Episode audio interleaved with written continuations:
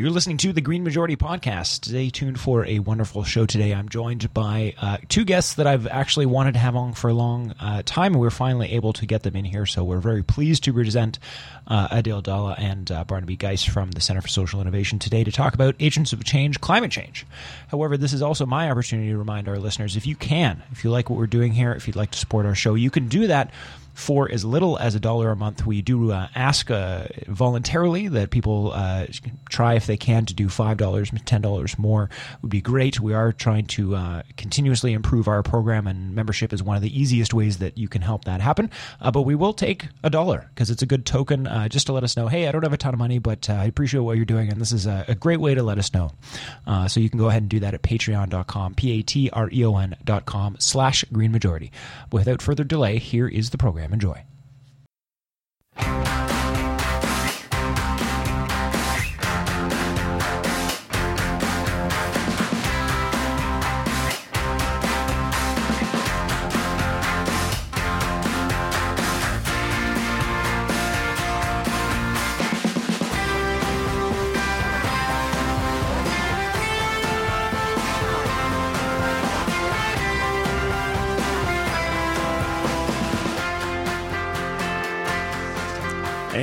Welcome. You're listening to the Green Majority here at CIUT 89.5 FM. This is live in Toronto, or on a podcast, or possibly live but not live on one of our very appreciated community radio partners across the country and internationally now as well. Uh, you may have noticed a tweet that went out. We have two additional members of CSI. Uh, listeners, longtime listeners of the show, know that both Stefan and I work for CSI. We often have CSI guests, but we have uh, the executive director with us today. So I'll introduce Adil Dhalla first. Uh, thank you for joining us. You're the executive director of uh, Center for Social Innovation, uh, as well as uh, the uh, being on the board for the Stopgap Foundation and one of the co-founders of Camp Reset. We can get into what those things are in a little bit if you like, but first of all, welcome to the Green Majority, Adil. Thank you so much for having me. And uh, secondly, I'm going to welcome our other guest, uh, which is Barnaby Geis, who's the CSI's manager of impact and accelerators, uh, as well as having quite an extensive uh, experience in the film and television. i will say extensive. It seems extensive to me, um, as well as uh, being involved with a number of accelerators. And a very interesting thing we can also possibly get into, if you wish, Barnaby, which is your uh, fund for journalism, which I think is indirectly or directly related as well. So hopefully we'll get into that. But for starters, welcome to the Green Majority, Barnaby. Thank you. Excited to be here. And Stefan sneaking in under the wire for the best of reasons because he's been he was working hard. Exactly. And see, this is this is the, my whole plan to prove that of how hard I work uh, to both uh, at to the center of the and get here. I had to be just a little late today. Right, and that's probably the perfect uh, the perfect time for me to say. And uh, Adil, I have to apologize. I know you don't like being introduced this way, but we're very important uh, on transparency here. Uh, so I should just note quickly for the listeners that you are directly or indirectly, technically, all of our bosses. yes, I guess that is technically true. So I, I, won't mention that again. I know that's not how you like to uh, present yourself, but we're for the sake of transparency, we had to mention that. Right, for uh, sure. So let's get into the more interesting thing, uh, which is uh, the CSI Agents of Change program is going to be loosely the topic today, but uh, for listeners maybe who aren't haven't been listening dedicatedly for years, tisk tisk, uh, would you please just give us the overview of the Center for Social Innovation generally? For sure. Um, the Center for Social Innovation is a 13 year old nonprofit organization uh, that started because five individuals, um, you know, were frustrated by uh, how people were working or not working together and their ability to access things like space in downtown Toronto. Uh, so they had a very simple idea what would happen if we shared? And what happens if we shared space, and our networks, and our opportunities? And that really became the, the starting point for uh, a co working space for social entrepreneurs and people who want to make the world a better place. Uh, we started in one location, there was about 12 founding members. Today we have four locations in Toronto and affiliates in New York City and London, Ontario. And, and in Toronto alone, we have over 1,000 organizations, and they work across all sectors. And their common purpose is this idea that uh, together, um, if we all share a similar value set and a belief that the world uh, can be better if we put people and planet first, uh, we can truly make the systems change that we need. And I think one of the important takeaways from that is that with that as the model, the fact that CSI has become very successful in the sense that it's achieved many of its uh, out, uh, desired outcomes, uh, or it is in the process of achieving them, or is continuing to achieve them, uh, is just the demonstration that that that just that ethos, that model of let's do it together, let's build it ourselves, works. And if it works for CSI, where else can it work? So I think that's a good place to switch over now to uh, give Barnaby a chance to say something other than just hello. Um, Barnaby, you are directly involved with the Agents of Change program, which is what we're going to sort of loosely keep as our theme this week. Uh, so perhaps you could just uh, explain for us the Agents of Change program generally, and then we'll move into now the more loose discussion on the specifics about this year's cohort, which is the climate change uh, specific piece. Sure, I'd love to. So, Agents of Change is kind of our flagship acceleration program. And I think I should probably define accelerator because I realize when I talk to people, they often kind of look at me with blank eyes, and I realize that it's not a common word. And so, an accelerator program is can take many different shapes, but it's basically has a set time frame, anywhere from a few months to a full year. Ours are usually always a full year. And then during that time, there's an application process. So startups or social enterprises can come into the program. And during that time, they'll get all kinds of support. So access to capital, mentorship, workspace, each other, uh, advisors, possibly te- technology and other things. So it basically literally tries to accelerate their success and amplify their impact so people have a good idea. You sort of verify that the idea has some uh, merit, and then provide them resources so they can achieve their outcomes faster. Basically, yeah. And some some accelerators actually would have as a goal for people to tr- uh, to validate their idea in their accelerator and and possibly to fail. And so that idea is you come in, you get support, you learn quicker, and you fail faster. If you're if you are going to fail, and if you are going to succeed, that you succeed faster as well. Mm, selection pressure, you might even say. Mm-hmm. I'm just getting into my my nerdy science stuff. Mm-hmm. so, uh, so this will be an opportunity for Stefan to join us in now. Now that we've sort of covered the basics, people understand what it is that we're talking about. Where I really just want to run this section and, and probably the the second section of the show as well. Very loose discussion, just very podcasty, so we can feel free to you know politely interrupt each other. I just really want to have uh, uh, a conversation about what types of opportunities can come from this, what sort of benefit can come from this. So why don't we start with some specific uh, specifics? Uh, perhaps I'll start uh, by directing back to you, Adil, um, just about what types of people are in in this program. Who who is being accelerated? For sure, and and, and perhaps just before answering that, um, you know. Uh, for anyone who's worked on an initiative or a project or a new business, um, anyone who's trying to start anything new, uh, you'll you'll resonate with the idea that there's a lot of barriers towards actually doing what you're trying to do. And um, and on top of that, many of the organizations that we support in these programs identify as social enterprises uh, or organizations that are doing social good. Uh, and as Tonya Surman, one of our, our, co-founders and our CEO, will often say, um, social enterprises exist where the markets fail. Mm. And I think that's just a really important context to add because uh, often these organizations face more barriers upon more barriers.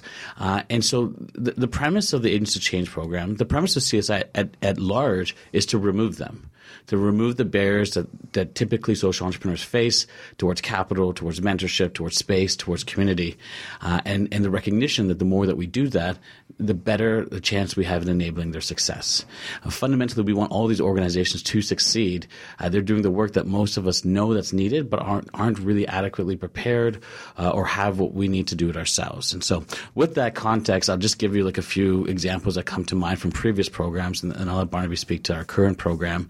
Um, uh, th- you know, the Agents Change program is about we're in our fifth or sixth cohort now. Do you remember Barnaby? Uh, five sounds five, right. Yeah, five sounds right. sounds good. The milestone here.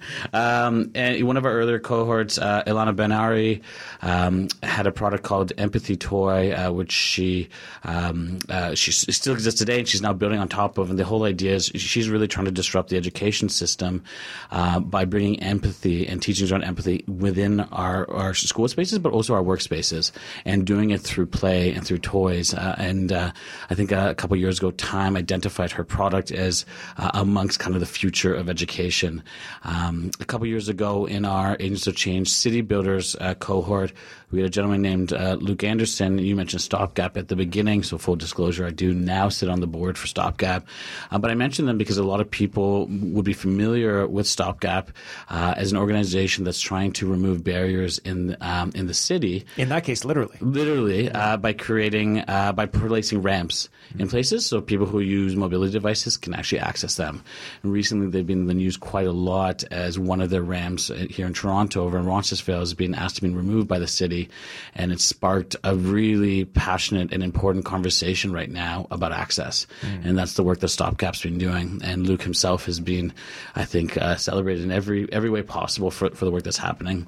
And then last year we had, um, in our cohort around community health, uh, we had an organization, uh, and, and it's still going on. It's kind of at, kind of almost at the end. Uh, we had an organization, um, uh, basically a couple women who identify as death doulas. It's a very interesting concept where they're bringing um, agency and awareness and support to people who are at the later stages of their life. And uh, typically, this is a topic that, that either is taboo or something that we're just not comfortable talking a lot with. And it's so important because uh, in, in not recognizing it, uh, people tend to fall in more isolation the closer they get to death. And, um, and these two women behind the Death Doula organization and their death cafes is trying to bring awareness around it. Uh, and so, as you can see from that example and from Luke and from Alana, uh, there is a, there's just a wide spectrum in terms of the type of organizations we've been able to support. Mm. And I want to unpack a, a, little bit one of the things you said, which I think is really important, which was the thing about um, barriers. And one of the things I've encountered is that there, not everybody, um, but there are some people I find who have a natural sort of sense that, well, if that was a good idea or if that was doable, someone would have done it already. And and not within the CSI, but I mean just within the public, right? Just like, you know, I'll, I'll often go and present these sort of crazy sounding ideas and people dismiss them sort of out of hand and be like, well, if it was, you know, if it was that easy, someone would have done it already. Which in some cases it may be. I don't, I'm not asking you to defend my crazy ideas, but part of this idea is that there are no reason, often the reason why things aren't happening is because there's a, there's a barrier and that barrier often doesn't make sense. And I just want to make one example and then I'll, then I'll give it to you guys maybe hopefully for some more, um, directly related examples. But for instance, one of the things was I, I forget what the technicality is. Perhaps uh, Stefan can help me out here. Uh, but there was something around like you can you can support. Uh, I don't know if it's Ontario or or Canada, but you can have an organization that supports um, homelessness, but you can't actually solve homelessness or something around. Do you remember uh, what the that was? rules for charity uh, cannot eliminate poverty. It can it can help alleviate poverty. So right. if your so if your charity it's not a charitable act to actually stop poverty. It's only a charitable act to uh, yeah to to help it be. You can feed bad. people, but you can't. You you can give them the fish, but you can't teach them to fish. To some extent, yeah. Like right. at least the the way the the way the charities laws are, are written out now. Yes. So just one example, and, and I like that example. I don't like it, you know what I mean. I like to use that example because it's illustrative of sometimes there are really significant barriers that don't, at least at first blush, make any sense whatsoever. Uh, perhaps you can give more more specific examples directly related to this topic about barriers. Mm-hmm. Um, Barnaby, do you want to go? Sure. I mean, I would just say. I think we've we've already said the word social enterprise or the term social enterprise a few times. So defining it, I think, will actually help kind of clarify some of those barriers. So if you've got a normal business, let's call it a vanilla business, uh, you have your customers, your revenues, and you're just judged on whether or not you're profitable. A social enterprise has a revenue stream, has those same concerns, but core to their mission is addressing, whether it's solving or alleviating, a social, environmental, cultural, or economic challenge. And so they're judged based on that, their impact.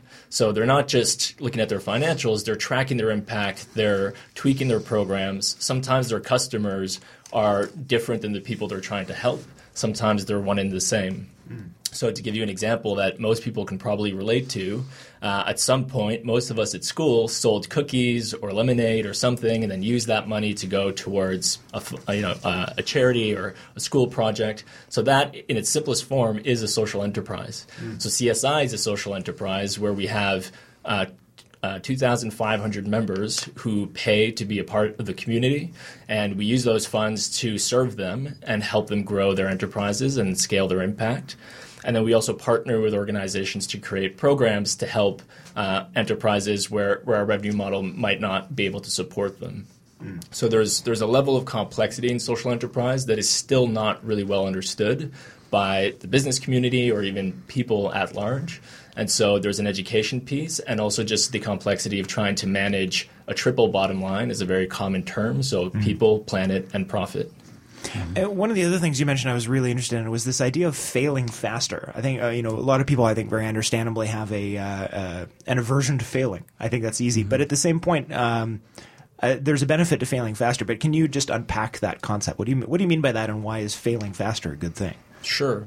So another term that you'll often hear in, in the kind of accelerator impact sector is uh, is lean. So lean startup. Uh, there's a book by Eric Ries which people can read, uh, but basically it's the idea of how do you test something very very quickly, and it's also core to uh, design thinking. How do you design something, create an assumption, and test that as f- quickly as possible to learn from that. So you're, you're always kind of building, testing, measuring, building, testing, measuring.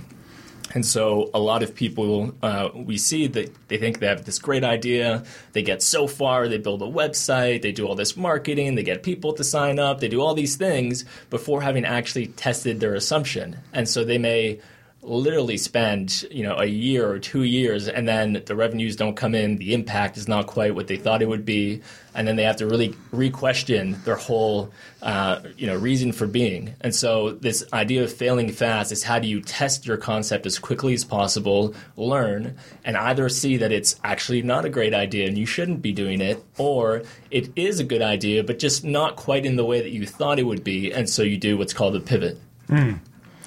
Yeah, sorry. Uh, I feel like there's there's this idea of uh, of trying to fail as quickly as possible and then trying to figure out how that that whole thing works is actually is incredibly important. I think specifically within s- these sort of more social enterprises, uh, specifically because it's one thing to to figure out if you're profitable or not, um, and and I think a lot of the time uh, you sort of spend a bunch of time figuring out how to make your one of the two things work. Right? You either figure out you either figure out if your business works or if your social venture or the social side works, and then uh, but then if the other side fails, you still have a failing social enterprise.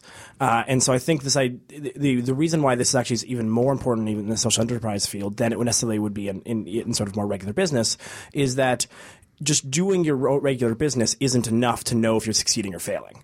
Uh, you know, like Luke could be giving everyone a ton of ramps, uh, but if there's another step after that ramp, they're still not actually he's still not actually getting the social enterprise piece of it. He, like you know, mm. the number of ramps installed isn't actually necessarily equal to the number of buildings that he's actually made accessible, for example. Um, and so th- this this idea of, of, of, trying to fail as quickly as possible is exceptionally important in this field, uh, specifically because there's because you can be doing one entire what feels like an entire business and then not still achieving your objective. Like to perhaps the the, the, the quintessential example are organizations that build up a fully functioning business, uh, and then but with this idea in the back of the head, they'll eventually get to this. Uh, they'll get to the social venture eventually, right? Mm. Um, until they get to the point where they keep building it, and building and building it, but the social side never really integrates effectively into their business, and so suddenly they just become a for-profit business that sort of has this thing they give money to uh, which while good, you know, I'm not against for-profit businesses giving money to these things. That's better than just the first part. Exactly. um, uh, it's it's still not actually something. It's still not actually doing. It's it's not changing the system, right? Mm. The system remains exactly in place as it would be before. Um, and then the other option, of course, is that they pivot to to just saying they're raising awareness, uh, which I think there was a recent article that's been sh- being shared around. I think from like the Stanford uh, Innovation Review that was just titled "Stop Raising Awareness Already," uh, which I greatly greatly appreciated. Yeah. I think this is a great place uh, to redirect back to Dale, but you look like you had a comment first, so go ahead. I have a slightly uh, additional or different perspective than my two ah. fellow co- uh, presenters here. Um, yes to everything you both said, and uh, there's an important piece to remember, which is entrepreneurship uh, is both sometimes comes from a place of privilege and sometimes a place of necessity. Um, and uh, and for people who for whom entrepreneurship is you know comes from a place of necessity, um, I think it's really important to remember that the concept of failing fast uh, might actually seem. Um, uh, uh, uh, like not uh, compassionate or empathetic to their particular uh, situations or the barriers that they they might face. Um, and and so like I'm I'm thinking about this a lot now because you know two years ago I would have said yeah fail fast lean startup etc. But I also recognize that I was coming from a place of privilege. I recognize that Eric Ries in writing the lean startup is a white man that comes from a place, place of privilege, and that that methodology and thinking doesn't necessarily apply uh, to people who come from different places of life uh, and who face barriers which I don't even fully uh, completely understand. And that's why fundamentally, you know, CSI, you know, as Barnaby's done such a good job in articulating, you know, with regards to the kind of programmatic support that we find, the access to funding uh, that we provide. But I think fundamentally, the thing that we do better than anything else is access uh, to a community. Um, you know, fundamental to our human experience is our desire to belong, especially when you're trying to do something new. You, you tend to do it in isolation. Uh, and so, if we can create a space where people are included um, and, and really put intention and thinking behind that, I think that to me is the most important element to, to ensuring their success and starting to think about what barriers that we need to remove uh, exist. Awesome. I think that's an excellent place to take a break. I will save my question, Adil, for you after the music break. But very quickly, we're going to go and uh, and listen to our uh, tech tell us what our music break is going to be. Before we do that, I'm just going to remind you, in case you tuned in just now, we're listening to the Green Majority on CIUT or our podcast or one of our wonderful community radio partners. Our guests today are Barnaby Geis and Adil Dhalla, and we're talking about Agents of Change, uh, Climate Change, which is an accelerator program for uh, innovative startups and social entrepreneurs and all sorts of cool things. We'll talk more after the music break, but Kai, what are we going to listen to? to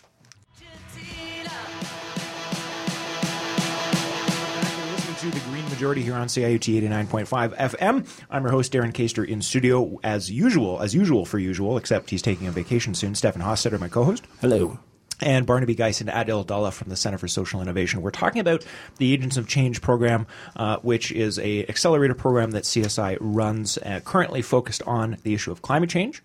Um, so why don't I had a question for you, Edo, but I feel like its place got lost, so I'm going to weave it back in somewhere else. Um, let's come back a little bit to specifically um, the climate change thing because I want to make sure we don't. Uh, I'm I'm loving the conversation, but I don't. Want to make sure we don't miss out on the op- op- awesome opportunity to promote some of the cohorts. So why don't we use that segue of the music break to sort of redirect here back? Let's talk about who some of these uh, people who are involved in this year's program are and what are they working on. Sure, I'll, I'll jump in here. Um, so we already we, we already got the uh, the privilege of talking to one last week in, in Peggy Sue Collections. Um, so I'll, I'll jump to the other one, which I I'm going to go with I'm to go with Ripple Farms. Mm-hmm. Uh, and so there's there's 21 organizations, and so I'm kind of hoping to so slowly weave them actually throughout throughout this year and get get as many of them we can on the show. Um, and what's funny, also just a quick aside about different social enterprises, is that there are some that's that are sound super interesting to uh, to the community to, to the public, and some that are very important but sound very boring. Mm. Um, Isn't that always the case? Yeah, exactly. Um, and so and so Ripple Farms is one of the more uh, one of the more popular, uh, appealing sounding topics because they do aquaponics. Mm. Uh, they have, that does sound appealing. Yeah, exactly. um, they actually have a functioning aquaponic uh, farm that's down Evergreen right now, uh, which you guys can go check out. You can just go in and, shipping containers. Yeah, it's in a shipping container. Exactly. Yeah. So it's a shipping container uh, or two shipping containers, I guess. Um, and it's an aquaponics. So just to define aquaponics. Basically, that is using uh, fish in a fish ecosystem uh, below the below the the plants. So you're both farming fish and plants at the same time, uh, and so it actually for the density that you get out of uh, out of food production is actually quite high. And it also is a way to to really you know it's, it's not a lot of places where you get to actually have grow a bunch of food in the downtown Toronto core for actually how much space it is. You know, the shipping container is very small, and yet they are producing. I think because of the way they stack food, it's uh, it's it's like twelve to one or something in, in relation to how much square footage would normally be needed to, to grow how much food they're growing. Uh, and, and they're able right now, at least, to, to provide perhaps the most local food probably anyone in Toronto can eat unless they garden in their backyard. Uh, which, speaking of which, garden in your backyard, it's a great idea. Um, it's almost spring. Never mind the weather outside. Well, actually, no, it is kind of spring. Yeah, it's kind of spring today. Plant some bulbs. Get some uh, get some food out there. Mm-hmm. Um, but uh, but they are providing food actually for Evergreen's uh, restaurant. Uh, so like they they're literally walking the cabbage that they grow maybe 25 steps and it's being served. Now that's uh, sustainable. Yeah, exactly. Yeah. yeah. It's like, you know, if you want to talk about you want to talk about food miles, how about food steps? How many steps does it take? um, and so and so they're they're they're a, they're a fascinating sort of organization that that really that is really easy to sell, right? I, like you can it's it's sort of inherently interesting and people want to know more. Uh, on the flip side of that, um, and perhaps uh, perhaps uh, I, well, I'm gonna, I'll get Akil on just so Akil can perhaps correct me if I'm wrong if he's really really good at selling this to the average person. Um, but Akil runs an organization called Green Story. Mm. Uh, and Green Story is a B2B organization, which actually, I guess, re- what they do is they help people like Ripple Farms tell their sustainable story to the public. Uh, and so he really, he sort of, he has this fascinating uh, multi-dimensional way storytelling sort of It's, it's, it's sort of an app. I think it's partially an app, but he has like a whole bunch of different sort of tools he's got going, um, in, which you can sort of take a bunch of different metrics. Uh, I believe last year, actually, the Green Living Show, he uh, he provided he was providing sort of these visuals for other people in the Green Living Show to say how much they were they were saving when people purchase their products. Um, so it's all about telling the story of the, these green products in a way people understand, and, and in a way you can sort of you can sort of um, understand how much, say, water usage relates to how much carbon usage. And so he's got the sort of all these different metrics, uh, which helps environmental businesses and organizations explain how much they're doing. Uh, which again is, is one of those things where it's like I'm super excited about it because the actual possibility of, of say carbon impact is huge. Uh, but you know, it, when he talked to the general public, it's like, well, can I buy anything from him? No, not really. like Akil isn't selling you anything. Uh, he's he's selling you other people's things, um, but he himself is. So it's it's interesting bringing talking about the sort of range of different social enterprises because there are some that that are much more uh, f- so public facing, uh, and those public facing organizations uh, are really easy to talk about and are really easy for us. Uh, in, like I find myself actually interestingly struggling with how to tell the stories of these sort of uh, more behind the scenes yet very important important uh, stories. Um, and and so it's like this interesting battle. Each cohort has say you know ten that are like, look, they're doing this thing, and it's right there, and you can see it and hold it, uh, and that's really easy. And then fifteen or say sorry ten that are, well, you know, this is a very important issue, and they're working on it in this particular way, and it will take me about six minutes to explain to you, but I promise it's very cool and very important. Is there an, an inverse, inversely proportional relationship between uh, how quote unquote sexy it sounds and how important it is? Maybe uh, not necessarily, right? There's, because there's definitely some. I'm of course kidding. Yes, of course. Um, but there's definitely some that are because there are definitely some that are you know some of the really really the you know some of the what's interesting about say Peggy Sue and, and, Ripple Farms is that because people understand food and fashion so easily, it's very easy to then make them understand why these would be important. Uh, people don't understand is how hard it is for environmental organizations to say sell their green story. Mm. So I think the, the theme a little bit there, and I'll and I'll redirect back to our, our guests on this is the the idea of risk and risk aversion. A lot of the mm. reason why uh, innovation doesn't happen is not because nobody has the idea, but because people are risk averse. Either because uh, maybe in in one case somebody's more profit minded be like, well, this would be great, but I'm, it's, I, you know, the opportunity cost of my capital is not going to be as good, and I'm more interested in, in personal gain, uh, you know, as much as I might be sympathetic to a social thing, uh, just as far as the general population, not as far as um, people within the program. Uh, and then there are other people, as you said, who who just simply can't. They're they're risk they're so risk averse because they can't afford to fail at some at some point. So uh, can we just uh, toss around the idea of sort of aversion to risk for a variety of reasons being why so many good ideas don't do? Because I feel like this is sort of the the choke point of where the Agents of Change program actually does by by giving people opportunities to be more to to be rather less risk averse and and actually try new things. Yes. Please, yes. yeah.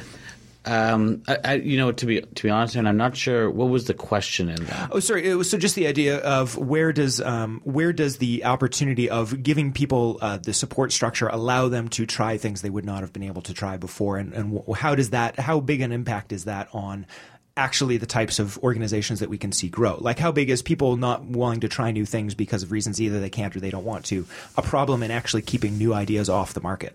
Hmm or is it really as opposed to being that maybe this makes it more clear as opposed to just like people not having the ideas in the first place? I, I was going to say something but i saw you leaning in. Do you want to mm-hmm. sure. yeah? I mean just that entrepreneurship in general and perhaps social entrepreneurship even more uh, abides really well by that quote by reid hoffman one of the founders of linkedin. And I'll probably butcher it, but something along the lines of entrepreneurship is like jumping off a cliff and assembling your airplane on the way down. So, from what I've observed, these people are not risk adverse to begin with, or else they wouldn't be in our programs just because they wouldn't have taken a chance. And I mean, a lot of mm-hmm. them are really struggling. Like it's not they're sacrificing a lot personally. They're mm-hmm. uh, you know staying at, and living on a couch at a friend's house or their parents' house. Their all of their money is going back into their enterprises. Uh, I work with one where she works as a waitress by night, social entrepreneur by day. Uh, so these are people who really just believe in their mission and what they want to accomplish. And so I think a program like Agents, Agents of Change or the CSI community is sometimes less about trying to get people to take risk, but just once they start going into that direction of anywhere from I have an idea or I have a cause I really believe in to I'm going to invest everything that I am and have into making this happen, we're there to support them.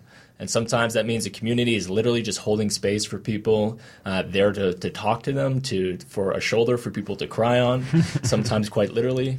It can be even uh, for people that aren't. I mean, all, all four of us sort of, we, you know, we work at CSI and we're sort of in this world to to some degree. But um, I think many of the listeners may not really completely under understand. Like a lot of the people who are who are going and doing these things, as you say, are are you know sleeping on sleeping on couches and they're they're eating dry Cheerios for dinner because literally not only all of their energy are going into it, but often almost all of their resources too. I mean, they're not they're not doing this from some trust fund account. These are people putting their last couple of bucks into their their idea that's their dream. I think I, I think that's something that's maybe not fully appreciated by people and, who and don't on that note, here. it also depends on the cause that they're trying to Mm-hmm. to fix. Right, some causes. Even with a social or environmental impact, do actually attract a lot of capital. Uh, Mm-hmm. To borrow a term that you used earlier, they would be quote unquote sexy, Mm-hmm. and so those do attract investment. Other ones um, are really difficult to run to be sustainable while having an impact.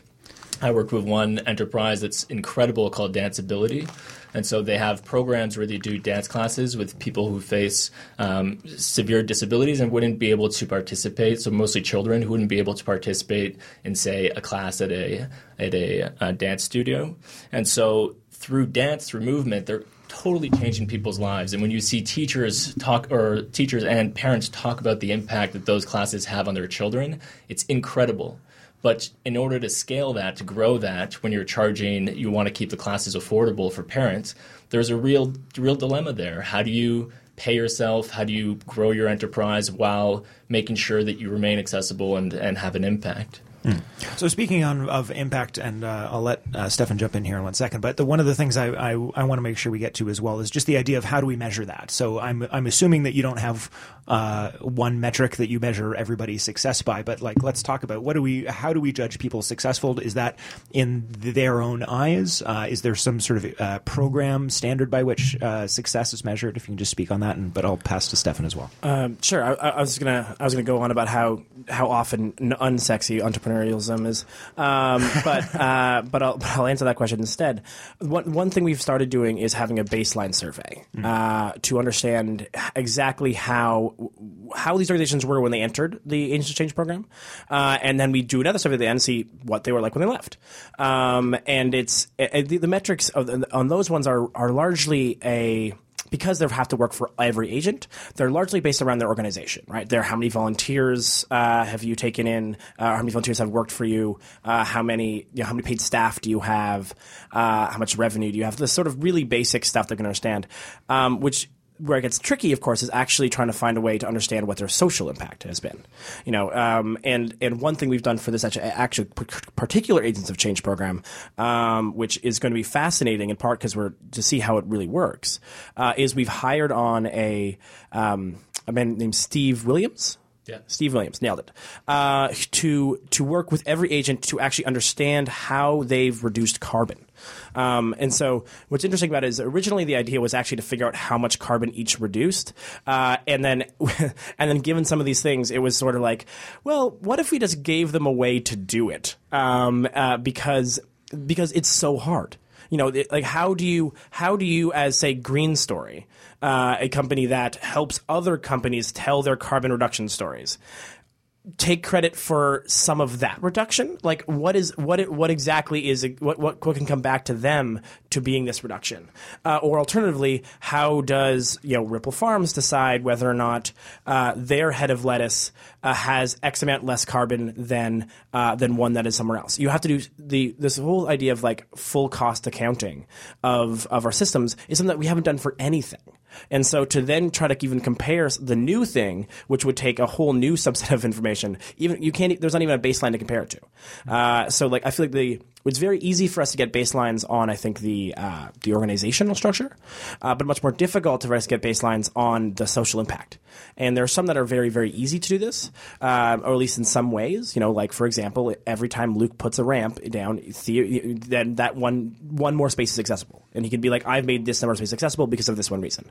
But that doesn't speak at all to the other, the other, the larger conversation he's causing, and doesn't speak at all to the larger, the larger say social impact that he's having through all the other work that he's doing outside of just actually making spaces accessible. And so there's this inherent uh, difficulty because we, have become very good as a society of understanding one thing, which is money transfer, basically. Um, and even that necessarily isn't very accurate in many ways. Um, but we've never figured out how to do sort of any of these other uh, any of these other pieces.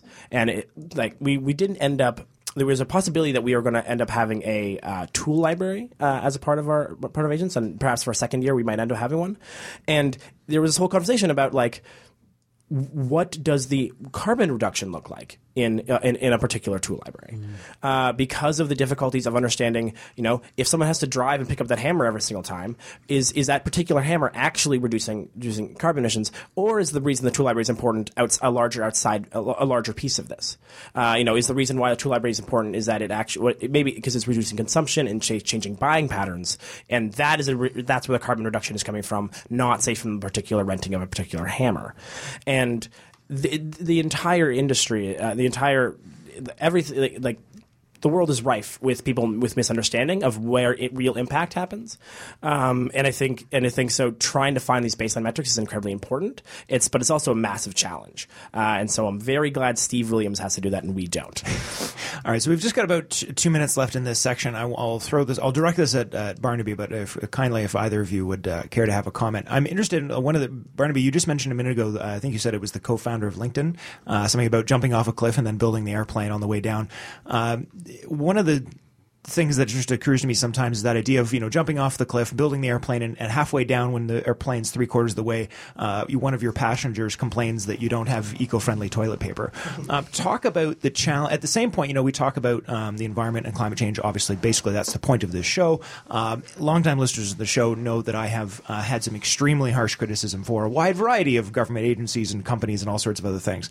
At the same point, though, I do understand that uh, even in a sort of um, regular business incubator, much less a space full of so much constant change and motion and everything. And just trying to even keep the whole thing together and, and make it all move uh, towards a common goal. And then also trying to do things like, well, what is your, how are we improving sustainability and how are we improving diversity about how do you keep something to, when you're trying to build an airplane that's in, you know, in motion off a cliff and make improvements as you go. Can you just sort of speak to those sorts of challenges as far as improving yourself while having to actively keep the airplane together in the first place?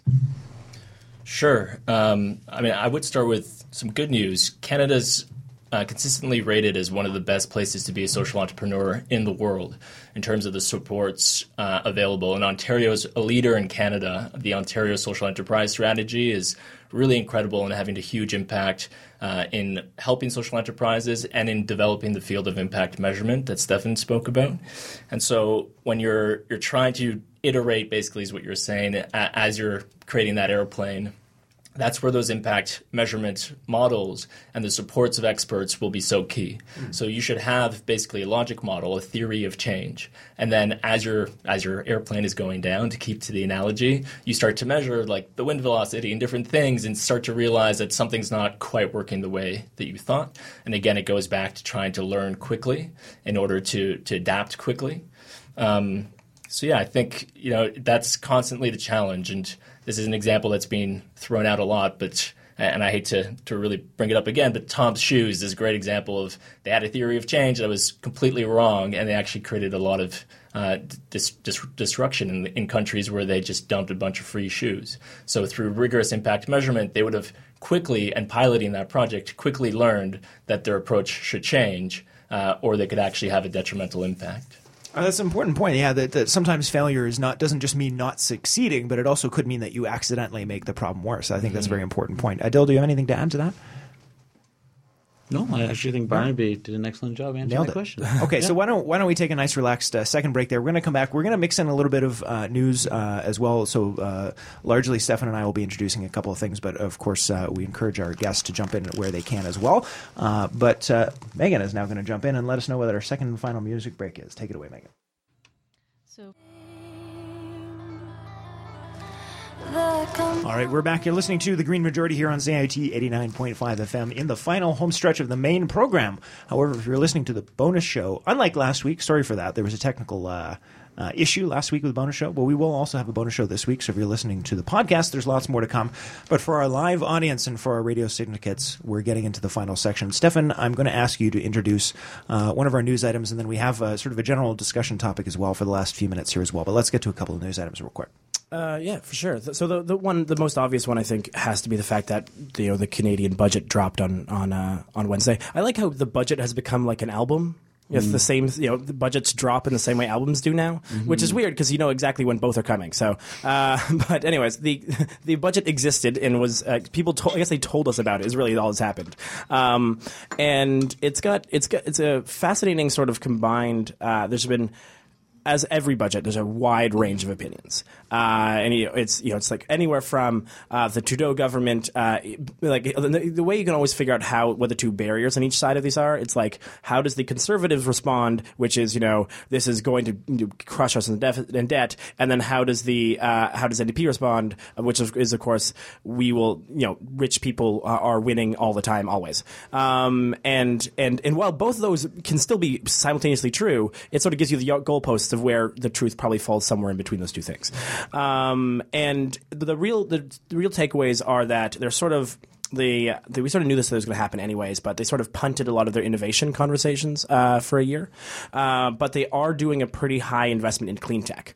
Uh, so it's sort of like it's it's also interesting from an environmental angle watching which people are happy and which aren't. So the clean tech environmentalists are very happy. Uh, 1.1 billion dollars over five years uh, will be going into different versions of clean tech, uh, which is things to access to financing, R and D, tax credits, uh, and a clean technology data and clean growth hub. Um, and and so and so that is uh, uh, so like so they're very happy. Uh, but on the flip side of that, in the agriculture sector, uh, it has it's getting seventy million dollars over six years, um, and so you know it's it's it's you always see these these divides around where the you know where the government decides is gonna you know is gonna push. In the same way that you know even within transit, you get almost you get a, a, a story that finds itself on two sides at the same time, and that you know half the people are are, are seeing this transit budget as as, as very poor uh, because it's you know removing tax credits for people who use who it's, it's going to cost people who use transit more. It's yet another going to another cost for people who use transit. At the same time, they are giving uh, some uh, billions of dollars to transit to build new transit. Um, now, unfortunately, we, uh, uh, those of us who live in Toronto know uh, billions of dollars can be wasted in many ways, um, and still the person who needs that money back from the MetroPass doesn't get the money back from the MetroPass. Uh, and so, I think from a I think from an equity in transit perspective, this this this, uh, this budget kind of fails. But perhaps from a will we actually get decent transit, maybe we'll get fine somewhere. I think that more has to do with whether or not we ever give up on the Scarborough subway. But um, but yeah, so there's, there's, there's again, there's a massive amount of information here. Uh, it's, it's the budget, uh, but it's always interesting to sort of understand what the different pieces uh, of, of, of how it touches the environmental movement generally, right? Um, and I think there's now this sort of dichotomy, or this, or this, for more and more, there's a, I say, a line being drawn within the environmental movement um, of the innovation environmental movement, which is clean tech and and sort of new new technologies, and the sort of old traditional conservation and and clean up all of the things that you've you've messed up piece of environment. Uh, and so you can have budgets now that are good and bad at the exact same time. Right, and that's going to take a while. Like this, this is all going to take a while to unpack. And right, it's still being we're still we're still looking at what what are the exact. It's a very downs- long document. Yeah, what are the? Oh, I mean us specifically, but also I mean just like the industry as well, the news media in general. Is it's going to take a little while to digest this and fully uh, sort of factor in where all the chips are going to lie as well. So I mean, we're, we're going to come back to this. Oh yeah, for sure. Yeah, you'll be talking about for at least probably next year until the next budget drops. Basically, yeah. Unless Beyonce makes it out, drops an album in between in which case we'll forget about all of this. Yeah. Uh, really quickly as well, uh, something else we'll come back to more, but just a couple of quick points about uh, was that this past uh, Wednesday, if you're listening live on on Friday, uh, March the 24th, uh, that would be Wednesday the 22nd. I guess am I counting backwards correctly? I think I am. Um, the uh, cap and trade uh, went into effect. Uh, we had our first auction of carbon credits here in Ontario. Um, this is going to be one of four. Uh, going forward, they're looking to uh, estimate the program will raise about 1.9 billion annually. Uh, and by law, the money will be put into projects that reduce greenhouse gas emissions, such as public transit and home energy retrofit, as Stefan uh, partially was mentioning there as well. A lot of focus on on transit, which, uh, as you said, with an asterisk next to it, as usual, is good news. Um, the the only other thing I want to say about that for now was, of course, uh, was that the opposition is saying they would scrap it. Scrap it. My favorite quote of all time, saying it's a 1.9 billion dollar cash grab, as opposed to a the other way of doing the same thing that they're proposing. That he also admits admits they haven't fully worked out. Um, so I'm just I'm so sick of transparently uh, self-serving political dishonesties. Uh, I'm not even gonna. I'm not even gonna let him bait me today, Stefan. I'm gonna let it go. Uh, but that's obviously um, just very, very silly. I mean, it's it's just fundamentally dishonest. They're they're saying that they just want to do a similar program another way. Um, the, you can have there's conversations about which of those programs is better, uh, but to say that one is a cash grab and the, the other one is great is just simply wrong.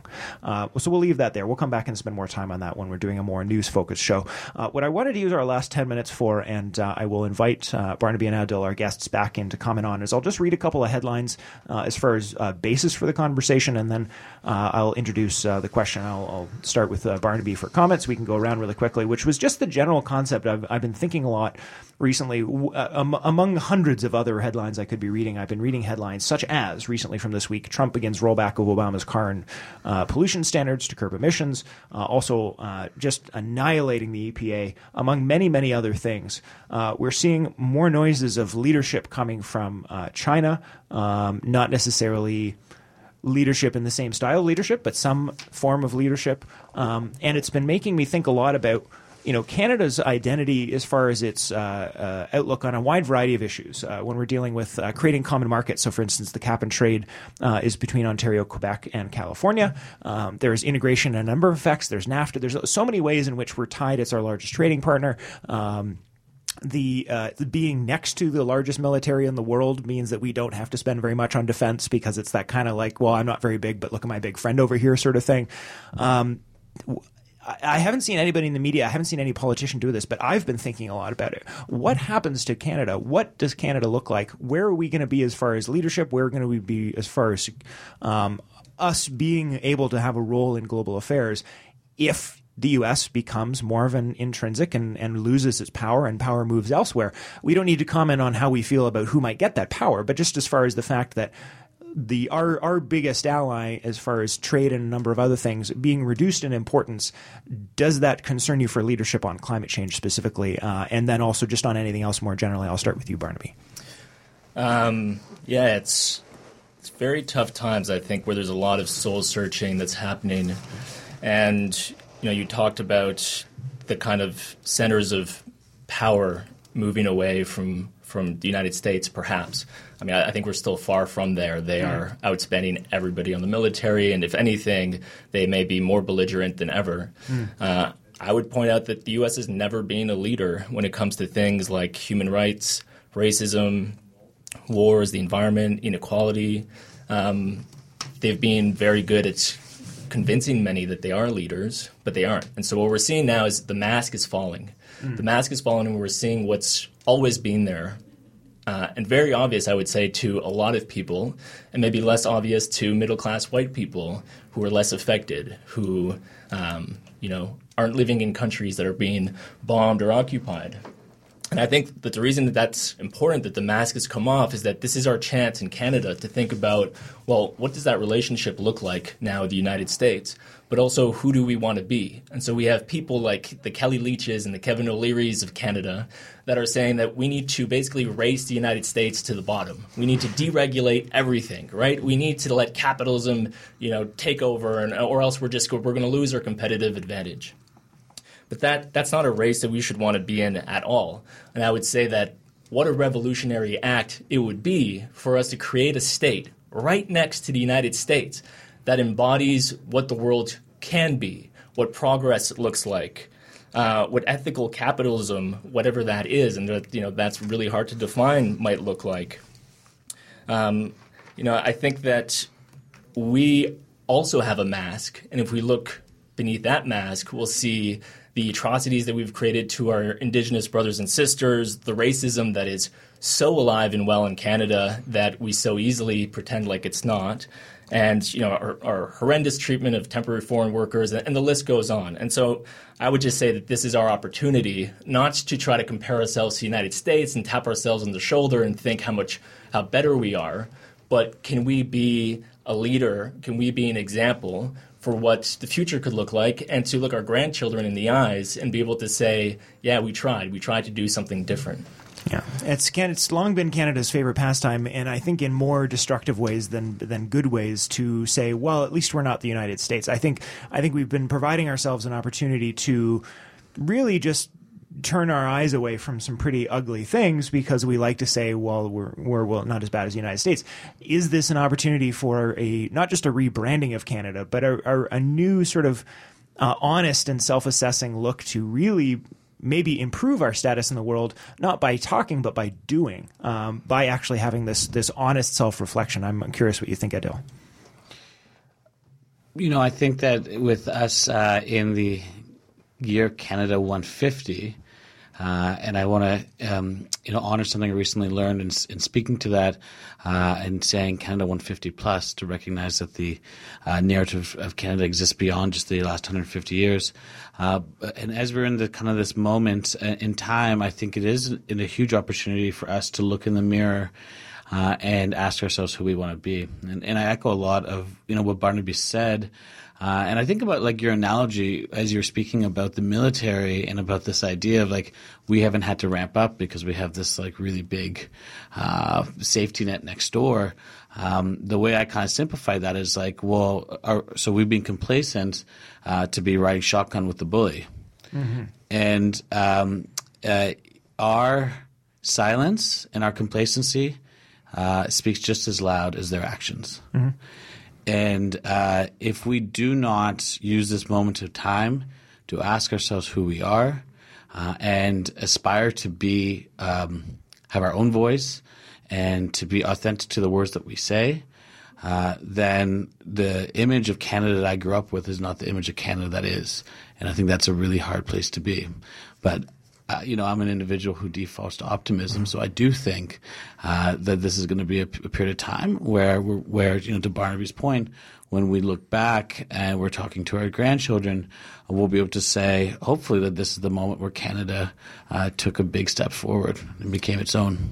Mm-hmm. Well, and I think Definitely, there's, yeah. I, I, think there's to jump off that. There's one piece that continually to speak of argument even of of, of what they say that what we grew up thinking, but even the the the you know we, we talked about say the the dichotomy or the, dif- the, difference in what realities to actualities within the states and, and, sort of how they sort of how many of the sort of narratives that exist from the states exist. But perhaps the most quintessential example that exists right now for Canada is this are these images that we keep getting shown of of the RCMP greeting refugees who are crossing the crossing the border from the United States to Canada and like look we like or or, or you know or the or the ones that are of hiked through the you know through the through the the cold to get here.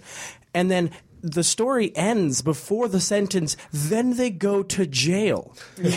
It's like we have this entire thing set up, and, and, then we make press congratulating ourselves for welcoming the refugees. But they don't. It's not like we welcome them and they go somewhere good. They're welcomed and then they are sent to jail. Where there's, there's a, if you want to understand what happens can happen to these people, look at the Toronto Star uh, expose that they've been running for the last couple, the last little while about indefinite detention that occurs to these people.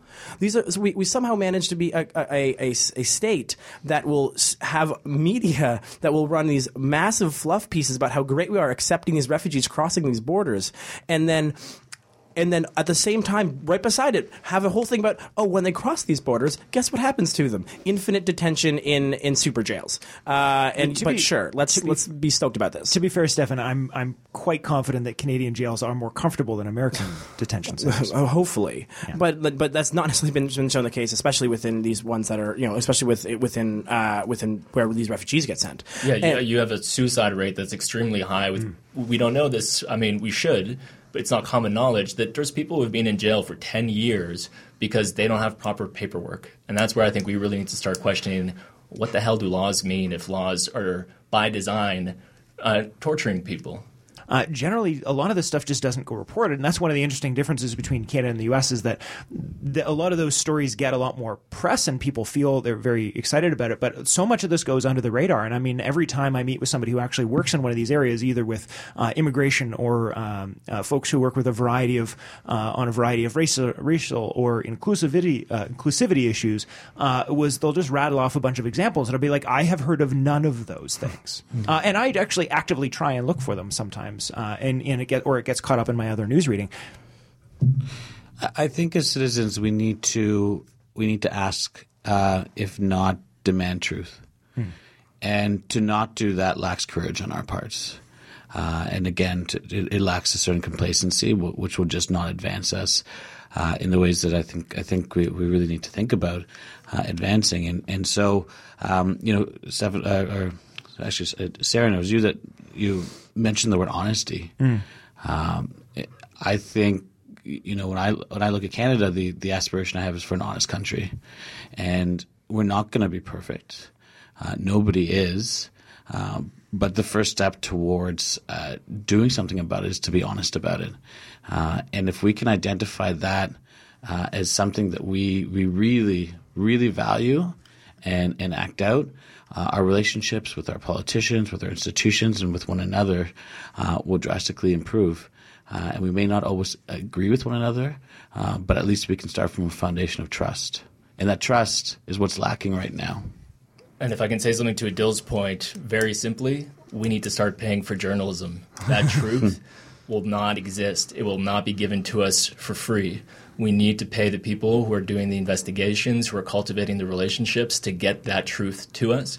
And without it, we won't build the country that we want and we won't have the democracy that we want. All right, I will have to cut it there. That is exactly out of time. I'm going to put links to uh, Barnaby your uh, initiative on that uh, on the show post as well today. Other than that, have a good Green Week, folks. Thank you so much for listening. Check the website for all the show links and, and information about what we've been talking about. You've been listening to the Green Majority. Thank you so much for your time.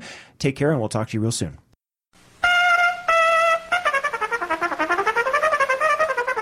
That was the regular program, but we do have more coming up uh, in the bonus show uh, this week. Again, sorry for last week. We had a technical issue. weren't able to do a bonus show. We uh, make up for it today uh, with the quality of the content, I think. Just carrying forward that last uh, part of the discussion a little bit further. So uh, here we go.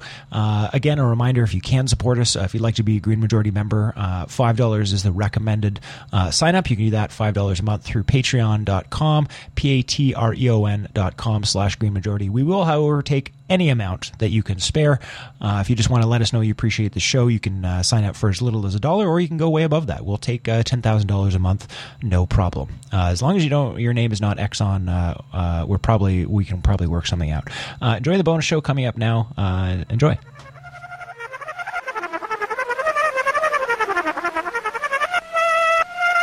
All right, so we're in the bonus show. We're going to continue talking a little bit about uh, accessibility and diversity and a few of those uh, those topics. But Stefan, you had a point that you were trying to make as we closed the show. I will let you make that point. Oh, okay, sure. I'll, I'll make that point, and I'll sw- then I'll will wildly switch to a different point entirely. Uh, that point was really just that I think the environmental movement, has to understand that uh, that refugees are an environmental conversation, uh, and that uh, environmental justice inherently cannot must include uh, in you know and, and well well documented is trying to include uh, those displaced people.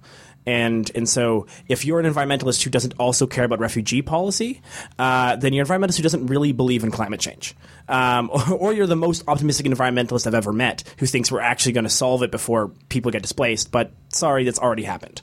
Um, and so, uh, the, that was really just that. I think there's you know the more the deeper you get into environmentalism, the more you, you realize that like oh right everything is connected, um, and so it sort of ends up being a it's it, sort of that the question is where do you draw lines to create any sense of understanding of what we're talking about, uh, but I think to some extent what that comes to is that we start doing instead of having this sort of say cup, uh, cupboards or things like that, um, or, or, or organi- ways to organizing things, it more becomes to lenses of which you are viewing things. Mm-hmm. Uh, and I think that actually ends up really changing uh, your your perspective in a lot of different ways. Uh, and I, like I recently, uh, what's interesting about this is, is, that you can really see the world fundamentally differently if you just, if you just change the lens in which you see you really see it. Mm. you know, like you, I recently left uh, the uh, the James Baldwin sort of. Um, a movie, which is sort of loosely based off what it was going to be a novel he wanted to write. Um, and and you you you leave sort of seeing the world through his eyes, and it's this world where you're like it's it, and see, so seeing the world through through James Baldwin, you know the the the legendary uh, you know African American advocate. Um, is a very different world than you see it through, say, even an environmental lens. You know, because when you're when you're dealing with stuff James Baldwin was dealing with, you aren't necessarily climate change is so outside of your scope of caring. You know, like it, it, becomes this very different conversation to some extent. Um, and then if you look at it, say through a you know say a strictly journalistic lens of trying to understand the actual basic facts of what's happening, um, you see another entirely different world. And, and I feel like my life has been mostly just based around slowly adding in these other uh, lenses uh, and, then trying that lens on and seeing what the world looks like, and then trying the next lens on and seeing what the world looks like, and that you only can understand what those lenses feel like if you if you if you listen and if you open up your if you try to pay as much attention as possible. Well, that's kind of that's kind of the story of the show we've been doing for such a long time. I mean, when we started, I, you know, I, you had a bunch of uh, environment education, and, and I had as well, and I figured, okay, well, good, you know, I'll get some media experience, I'll, I'll get better at talking, uh, and then I, all I got to do is read a few news articles a week, and and we're good to go. We got got a show for the end of time, but that's really not been the case. The the story of the show over the last I would say six years of evolution has been this oh, uh, we really, it's not just about convincing people that climate change is real. There's a number of barriers that are keeping people from being engaged on this issue. And so we realize that it's turned into this endlessly expanding uh, learning project on on at least I'll speak for myself uh, as far as myself about uh, having to now to it, being incapable of being a functionable environmental advocate or climate change uh, uh advocate. Uh, you can't simply understand climate change. You also have to understand the reasons why people may not be may have barriers. What you can try and do to lower those barriers. Recognize a lot of my own biases and how to actually understand that that I was viewing it from my point of view, and that I need to to reach out and learn from some of our guests about. Well, that's not how that impacts me, and and this is how this impacts me, and and how I might view that issue differently. And I think that's sort of the key of one of these challenges of working on one of these large issues is that you know if we just sort of plow in with your own point of view, um, you're probably not going to be very successful. And that's not necessarily because you're wrong, but because you everybody has to be on board and and and just agreeing with something isn't necessarily, understanding the issue isn't necessarily the only barrier. And I would say that would be that's been my biggest learning opportunity over the last six years has been um, just how incredibly narrow my perspective has been and my sense of experience has been and how much I have to learn about other people and how they view things and and and that I can't be effective in what I'm trying to do without that information. Yeah, and to, and to sort of pivot to our to our two guests who are still in the studio, I feel like some extent we experience this a lot with trying to talk about social enterprise within within within within a public sphere, uh, because as Barnaby correctly thought correctly did the very beginning, he's like, I'm going to define a bunch of things for you, because uh, you can spend a bunch of time just defining a bunch of things for people, uh, and, and, and and and because that's the necessary first step to enter this conversation. You know, every industry has its jargon, but uh, but if you want to be, you know, if you want if like you know if you want to be an inclusive uh, community, uh, you have to provide a, a, a way to talk about it to everyone, mm-hmm. uh, and and and if something that will be like that every I think every uh, space struggles with. It's it's creating it's, it's it's creating a way to speak about things without it then also being a barrier to to, to entry. I think at the at the systems level to address that because you're absolutely correct when said jargon is being created, you need a diversity of voices at the table.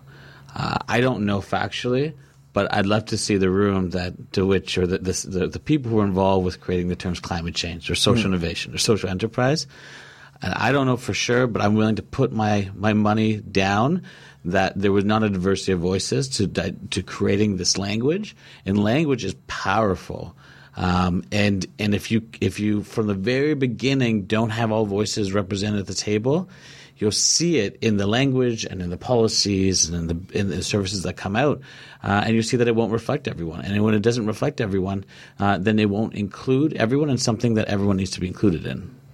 Yeah, yeah, exactly. You can't have a real conversation um, without fully understanding, you know, these. The, the, if you're not talking the same language, you know, so much of life is trying to talk the same language. And I'm going to put you, do Barnaby, uh, on a, from a journalistic angle because I feel like that may be the central job of journalists is to take uh, a sphere that has a that is inaccessible uh, to a lot of the public and, and make it accessible. You know, and, and how do you how do you communicate uh, a you know these incredibly difficult scenarios um, to uh, to to the average person who maybe have maybe has no context, um, and you know, and, and it's, it's like you know like you went you went on a trip and discovered learned a like police sort of mini documentary uh, about this sort of entire culture of uh, and the entire sort of history of this of this country and then had to find a way to at least sort of give people a sense of what everything you learned in 50 minutes. Uh, and, and it's like it's the central task of the journalist to take what is inaccessible and make it accessible as, as in a way that is both then interesting and you and not a lie. You know like, I'm more and more like the amount of which it's difficult to be a journalist who's you know holds themselves to the highest standard of, of, of knowing that everything they've said everything is right is is difficult in itself let alone then making it accessible yeah, I think increasingly the job of journalists is to organize the information that allows communities to organize themselves. And so, in that, there is the role of being a filter, uh, being uh, an explainer, an organizer. But uh, uh kind of related, a, a, colleague, David Topping, just did a, a kind of massive, by the standards of uh, citizen based surveys of 800 people, around 75% of whom identified as journalists. And the three areas that by far that I identified as being the biggest issues in Canadian journalism were innovation and money, quite obviously, uh, but diversity. And so I think, to your point, when the people aren't in the newsrooms or aren't in the in positions of power where a lot of the stories about those communities are, are being written, there's there's a problem there. And I think that for journalists to recognize that is a really uh, you know valuable first step. And hopefully, the environmental sector and other sectors, this is becoming uh, in a way because that that mask in the United States has fallen, and it's making us be more self-critical. So, how do we, uh, you know, and it's not about necessarily inclusion. It's just about how do we create um, industries and sectors that just reflect society and no longer where we need to try to, to manufacture certain things. And so there's a lot of work to be done there about removing these barriers and changing the hierarchies of, of power that, that run uh, in the case of journalism, the structures that allow people to have access to information. Yeah, and and the ability to to even to and, and to communicate what matters. You know, like to some extent, that's the craziest thing. Um, is that you know, there is a relatively reason why most of the world. Why I would imagine I would, if I would take a guess, if you asked a majority of Americans uh, if they knew that there was a war going on in Yemen, uh, that it would be below fifty percent.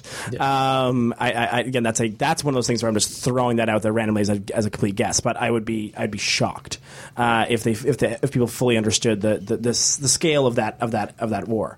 Um, but and, and then on a smaller scale, the the the news decides what's news. Um, and so it's not it's not it's it should not be shocking uh, due to the due to the lack of diversity, say within even Canadian newsrooms, uh, that fifteen hundred missing Indigenous uh, or mur- murdered missing murder missing there.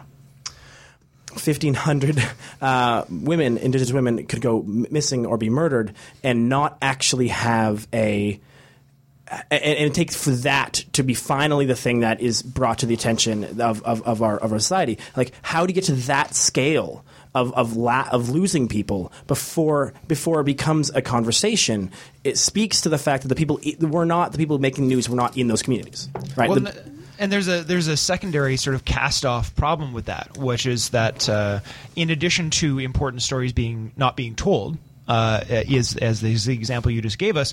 There's also the the issue of the fact that when people consistently see media that does not represent uh, either issues they care about or are talking about issues in a way that is either insensitive or ignorant uh, to the community that it affects because of the ignorance of the organization doing the reporting uh, or the biases, what the what it does is it turns people off that news source. And so there's this sort of secondary problem of if you have people tuning out of those news sources, there's now uh, potentially a uh, information gap that's happening where people are are giving up, and maybe you know maybe some people give up and go to a source that is reputable, like maybe our show, haha. uh, but maybe they give up and they go to a source that is not reputable, or maybe they sort of just abandon the news media because they don't see any perspectives uh, that are as important or reflective to them. And I, I, think that that creates a real problem. I think uh, Barnaby will probably, hopefully, second my motion here, but I mean, it's not just a matter of um, appealing to people, it's incredibly important for a democracy to have a healthy uh, journalistic sector, uh, and that that has two components. It requires journalists doing an effective job and uh, challenging people in authority, but it also requires someone to consume that information and do something with that information. And yeah. and I'm concerned about both sides of that uh, prong. Yeah, and if if you want to get just to the heart of it. Uh, we are a white settler society and a, still a white supremacist society in many ways. And so, if you want to talk about anything, I don't care what industry or sector, there's something fundamental, which is that we just don't count brown or black bodies the way that we count white bodies. Mm-hmm. And so, when there is masses of white refugees, climate refugees, suddenly the world will kick into action, I'm sure.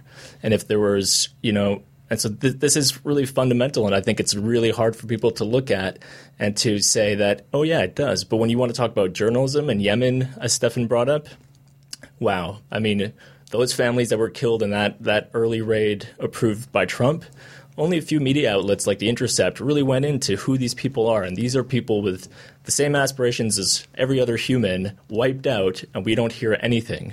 But then Trump is parading people, uh, people who have lost somebody uh, killed by by an immigrant. Like it's just it's race baiting in its most horrendous kind of way.